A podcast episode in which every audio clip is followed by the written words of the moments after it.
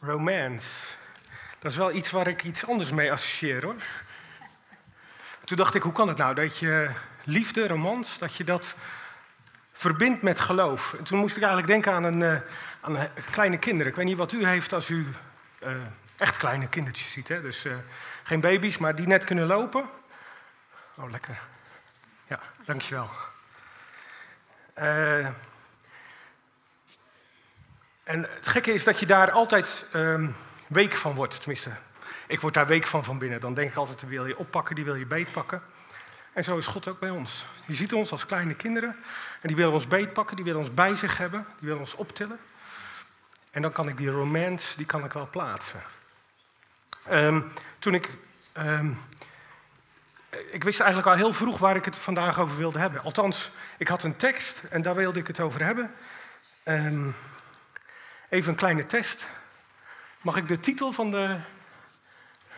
Ja, beproef mij. Weet iemand waar dat staat? Ik hoor daar. Wie? Nee, nee. Volgens mij zei iemand Malachi. Malachi, klopt. En beproef mij, dat staat er eigenlijk maar één keer. Ik dacht, nou, dat komt heel veel voor in de Bijbel. Beproef mij. En dat is helemaal niet waar. Staat er maar één keer. Dus ik dacht, nou, ik ga die tekst opzoeken, ga hem lezen. Daar gaat mijn preek over. Uh, en ja hoor, ik las het. Ik probeerde het verband te zien van die tekst. En daar staat, de aanleiding is... Um, Gij berooft mij van de tiende in mijn huis en van de hefoffers. Toen dacht ik, nou heer, niks. Daar ga ik niet over spreken. Ik ga niet, ik ga niet over tiende, ik ga niet over offeren. Ik, ga er, ik wil geen preken over um, een deel van de wet en dan het goede. En dan proberen we dat te verbinden. Dat wilde ik niet. Um, het wonderlijke is, we waren net aan het bidden. Um, en ik zag ineens de connectie in mijn preek. Dus ik hoop dat u hem straks ook ziet. Maar ik wil graag met u spreken over de wonderbare spijziging uit Marcus.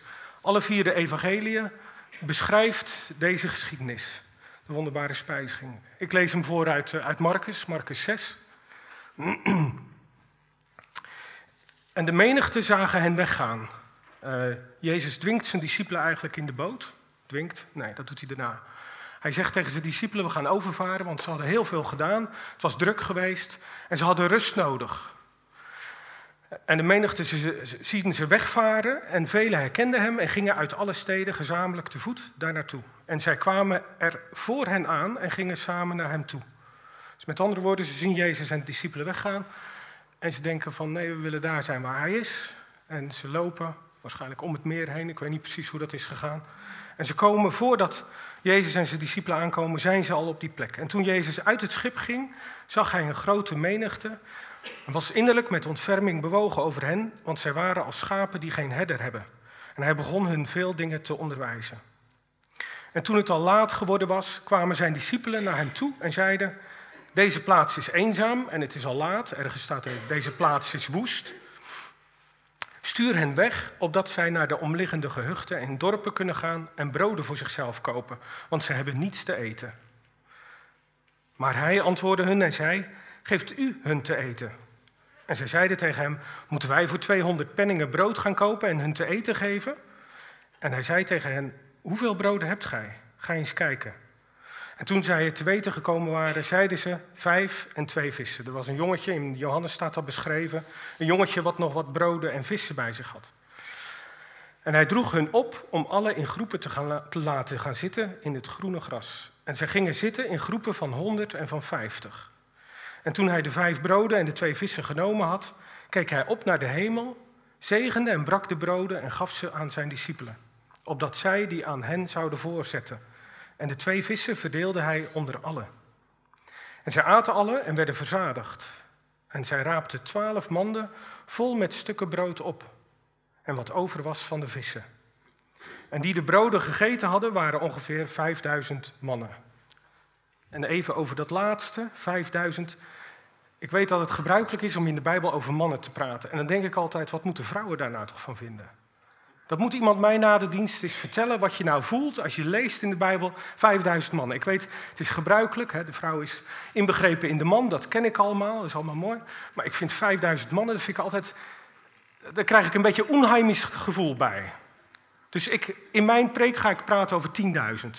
We verdubbelen het gewoon 10.000 mensen. En ik denk dat we er dan redelijk goed, uh, redelijk goed zitten. En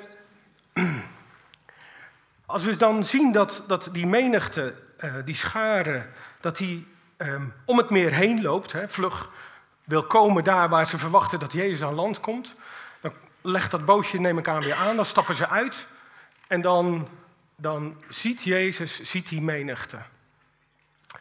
En dat is het hele aparte wat er dan gebeurt, is hij ziet die menigte en hij wordt bewogen over hen. Hij wordt innerlijk met ontferming over die mensen bewogen.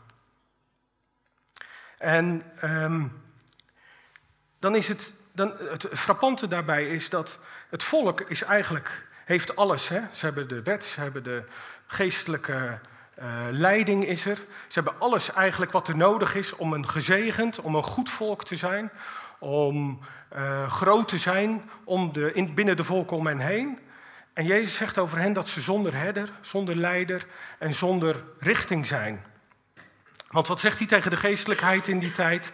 Hij zegt: Jullie hebben het woord van God, hebben jullie krachteloos gemaakt door jullie inzettingen.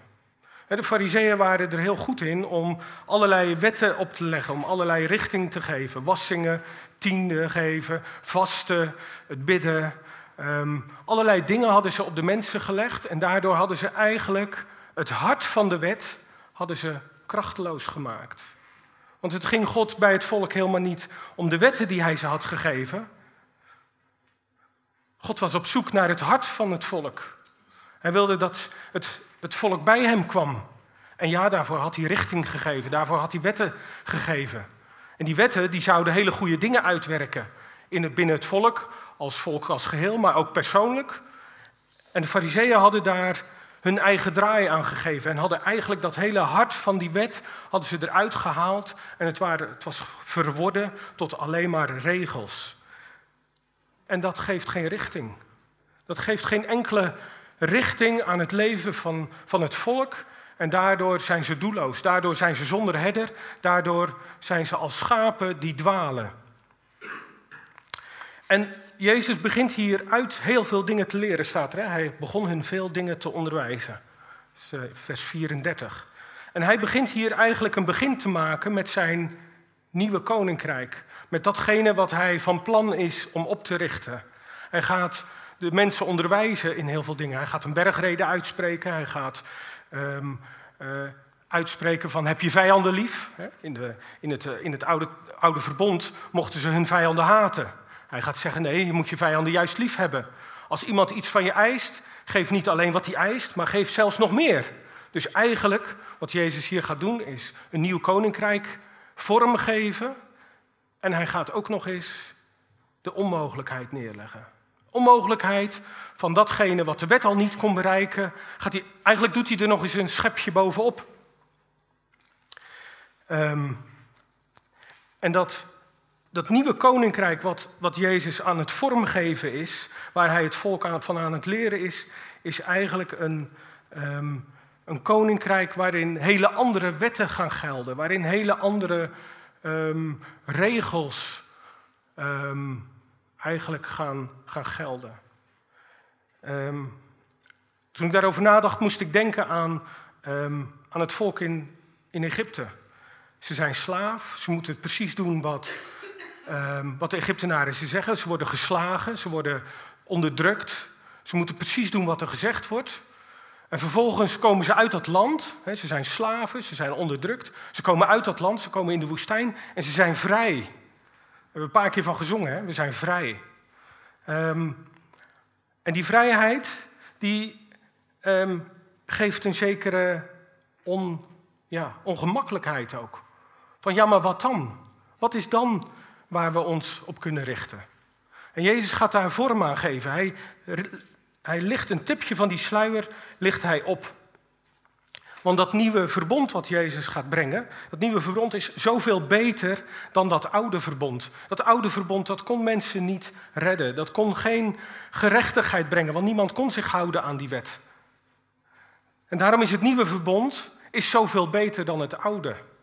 Dat nieuwe, dat wordt namelijk in ons hart geschreven. Dus Jezus die begint met een nieuwe dimensie. En als het dan laat is geworden, dan, ehm, dan komen de discipelen eigenlijk met een logisch advies naar Jezus. Hij zegt van het is al laat geworden, eh, mensen zijn hongerig, straks wordt het donker, laat ze nu gaan en laat ze eten kopen. Eigenlijk een heel voor de hand liggend uh, voor de hand liggende stappen om op dat moment te nemen. De dag is voorbij, laat ze zelf brood gaan zoeken en eten. En dan gaat God, Jezus, gaat een maar schrijven. Een maar. Maar Jezus. En ik wens u toe dat u in, die, in uw leven ook van die maars kent. Ja, dat er een moment is in uw leven dat God gaat schrijven. Dat God zegt, maar ik maar ik ga doen. En hier is het maar. Jezus zegt, nee, we gaan niet doen wat voor de hand ligt. We gaan niet doen wat logisch is. We gaan niet doen wat iedereen verwacht en wat goed is. Nee, we gaan iets heel anders doen. En Jezus zegt, geeft gij hun te eten. En als je daar goed naar kijkt, geeft gij hun te eten, dan besef je gelijk van wat een belachelijke opdracht hier. Wat een belachelijke verwachting. Wat Jezus uitspreekt, geef jullie ze maar te eten. Er zitten daar 10.000 mensen op het gras. En zij zijn met z'n twaalfen. Ze hebben wat geld bij zich. En dan zeg je van, nou, geef, geef jij ze maar te eten. Ja, heer, wat wilt u nou? Wat wilt u nou dat ik doe? Kijk nou om je heen. Kijk hoeveel mensen hier zitten. We hebben 200 penningen. We hebben wat geld. Als je al eten zou kunnen kopen, waar vind je een bakker die voor 10.000 mensen nog brood heeft liggen? Het is een onmogelijke zaak die Jezus hier van de discipelen verwacht. Eigenlijk een belachelijke opdracht.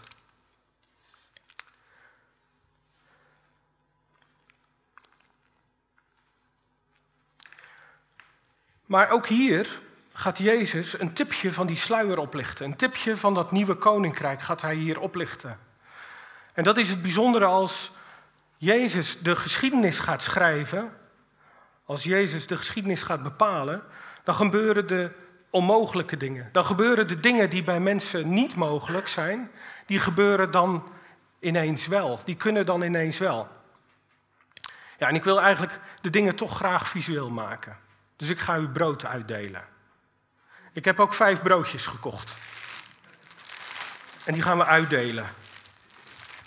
Ik heb ze gisteren gekocht omdat als ze vers zijn, ik heb ze in de zak opengelaten, als ze vers zijn, dan kruimelen ze nogal. Dus ik hoop dat het niet te veel kruimelt. Maar ik zou jullie willen vragen, wil, het, wil je delen gewoon met elkaar? En zodat iedereen een stukje heeft. Dat zal nog niet eens meevallen, want dan moet je rekening met elkaar houden. Dus neem een klein stukje van dat brood. Ik verwacht niet dat we voldoende hebben voor een maaltijd. Ja, wij wachten op de vis. Oh, ik heb geen vis meegenomen.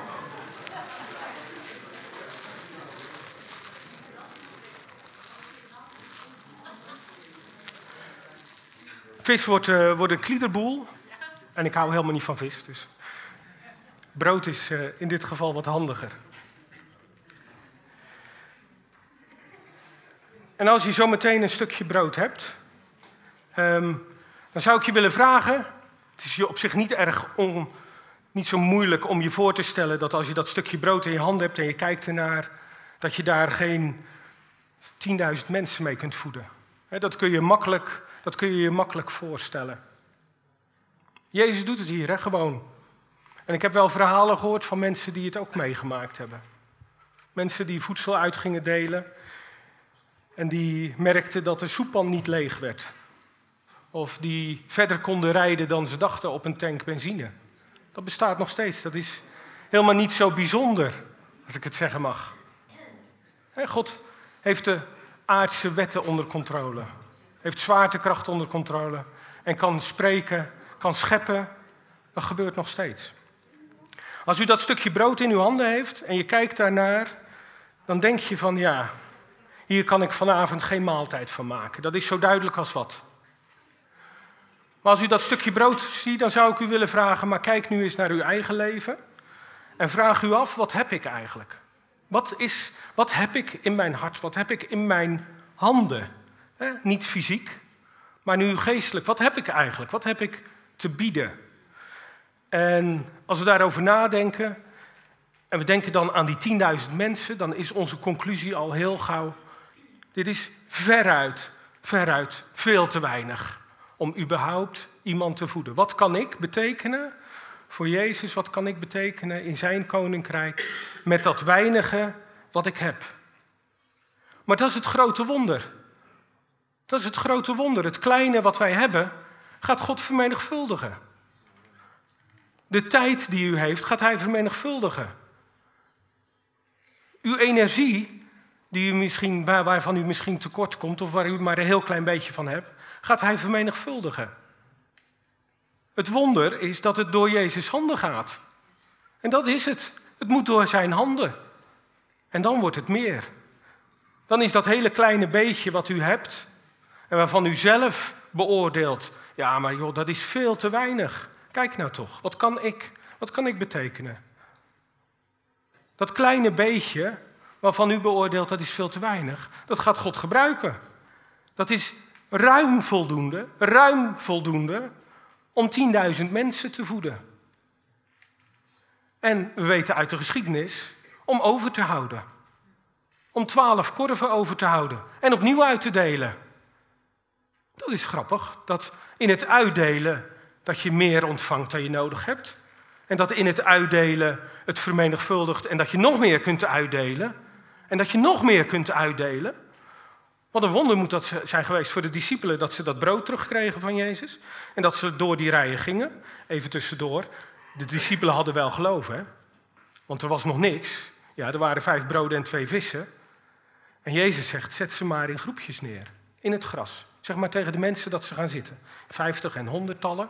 Zeg maar dat ze gaan zitten. Moet je je voorstellen, er was nog niks hoor, er was nog niks gebeurd. Maar de discipelen moesten door de rijen gaan en zeggen, gaat u maar zitten. Ja, ga maar zitten. Ga maar zitten. Jezus gaat zorgen. We gaan zorgen voor brood. Nou, dat, heeft, dat is echt wel geloof. We verwijten de discipelen vaak ongeloof, maar dan moet je toch echt wel vertrouwen hebben. Dus dat is een beetje het gevaar van een zijspoor. Dan ben je uh, je hoofdlijn uh, raak je kwijt. Um, maar wat een frappant iets dat, dat, dat, dat de discipelen dat brood terugkrijgen en dat ze gaan uitdelen.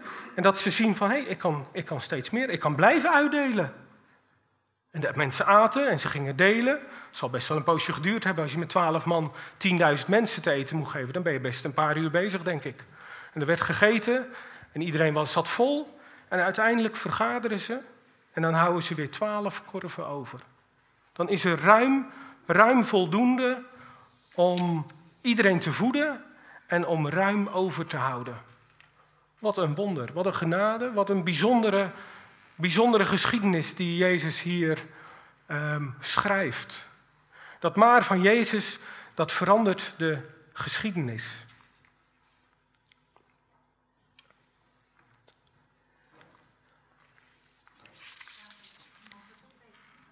Je mag het opeten. Anders zit je maar de hele tijd. Nee.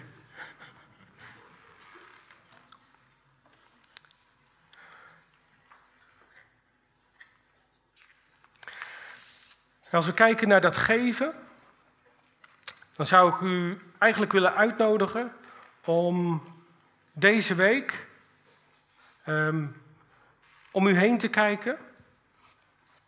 En dan bid ik u toe dat u kijkt naar de mensen in de omgeving niet als mensen, maar als mensen die brood nodig hebben. Dat u kijkt door de ogen van Jezus. Dat wens ik ons toe, dat we steeds meer ook in dat opzicht gaan lijken op Hem. Dat we niet meer mensen zien, maar dat we mensen zien die brood nodig hebben. Die iets verwachten. Want uiteindelijk hebben we ontvangen van Jezus brood. Hij deelt zichzelf in dat brood uit. Het is een wonderlijk beeld van het brood wat hij geeft. Hij breekt het, hij breekt zichzelf en hij deelt zichzelf uit. En hij deelt zichzelf uit om doorgegeven te worden. Het brood wat, wat u ontvangt, wat u heeft, ook al is het maar weinig, dat mogen we doorgeven. En ik bid u dat u deze week, hè, misschien in gebed, dat u s'morgens zegt van Heer, laat me iemand zien of laat me iemand tegenkomen waar ik iets van mag delen. Dat kan een woord zijn, Maar het kan ook iets anders zijn. Misschien kan het een gebaar zijn. Misschien kan het iets zijn, iets wat je weggeeft. Iets waarin je iemand mag bemoedigen. Iets, noem het maar. Maar dat je iets mag zien van die innerlijke ontferming van Jezus voor iemand. En dat je mag merken, ja, deze persoon mag ik dienen. Dienen met datgene wat hij ons gegeven heeft. Ik moest in de zangdienst, zag ik dat lied van de rooftops. From the rooftops I will proclaim. dat we mogen uitdelers zijn. Uitdelers van het goede nieuws. En ik wil dat niet als werk of als wet op u leggen. Daarom zeg ik, begin met de vraag, wat bewoog Jezus eigenlijk? Wat bewoog Jezus toen hij naar die mensen keek? En hij zag mensen zonder doel, zonder herder, zonder zingeving in hun leven. Die zag hij. En daar had hij een hart voor. En dat bid ik u eerst toe. Bid u toe dat we, dat we een hart krijgen voor mensen om ons heen. En dat we daaruit, vanuit dat hart, mogen gaan uitdelen. Wat dat dan ook is. Of dat brood is, of dat woord is, of dat iets anders is, dat maakt niet uit.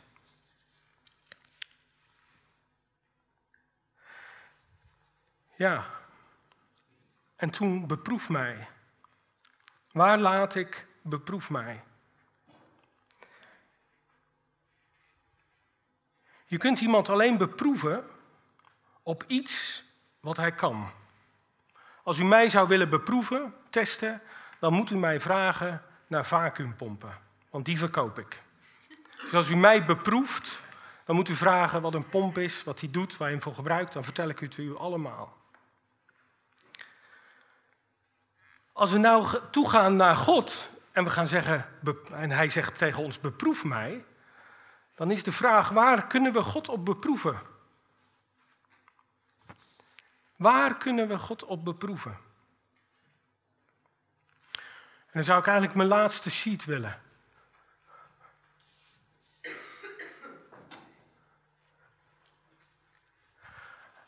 Mijn laatste sheet gaat over Romeinen 8. En daar staat een vraag, die begint met een vraag, hoe? Hoe zal hij? En eigenlijk is het een hele retorische vraag, hè? dat voel je al aan. Hoe zal hij? Daar moet, daar moet ja op geantwoord worden. Maar er staat, hoe zal hij, die zelf zijn eigen zoon niet gespaard heeft, maar voor ons allen heeft overgegeven, ons ook met hem niet alle dingen schenken? En dat is wat God gaat doen. Hij zegt, beproef mij. Beproef mij in de dingen waar jij niet zeker over bent of hij dat wel wil. Beproef mij in de dingen waar hij goed in is. God is goed. God is liefde en God wil het beste voor ons allemaal. En hij zegt, beproef mij daarin. Want als je God beproeft, dan beproef je hem op zijn goedheid. Want dat is het karakter van God. Zijn karakter is liefde, is goedheid. En als we hem gaan beproeven, dan gaat hij laten zien dat, hij dat, dat dat naar boven komt. Zoals bij mij de uitleg over pompen komt, komt bij hem de goedheid naar boven, de liefde voor ons. En dat, dat is hoe zal hij? Ja, hij zal alles schenken. Alles wat je nodig hebt, op welk gebied dat ook is. En dat is wat ik u toewens deze week, dat als u iets heeft waar u niet zeker van bent, van ja, maar dit, of u durft het misschien zelfs niet. Ik heb vaak dat ik het niet durf. Hè, dat ik er een, een, zekere angst heb om dingen uit te delen of om over dingen te praten. Dan zegt hij, beproef mij daarin en dan zal hij je schenken. Dan zal hij het geven. Op het moment dat het nodig is, zal hij het je schenken. Beproef mij. Hoe zal hij, die zelf zijn eigen zoon niet gespaard heeft, maar voor ons allen heeft overgegeven, ons met hem niet alle dingen schenken? En dat wens ik u deze week toe. Dat u mag merken dat Hij alles schenkt wat u nodig heeft.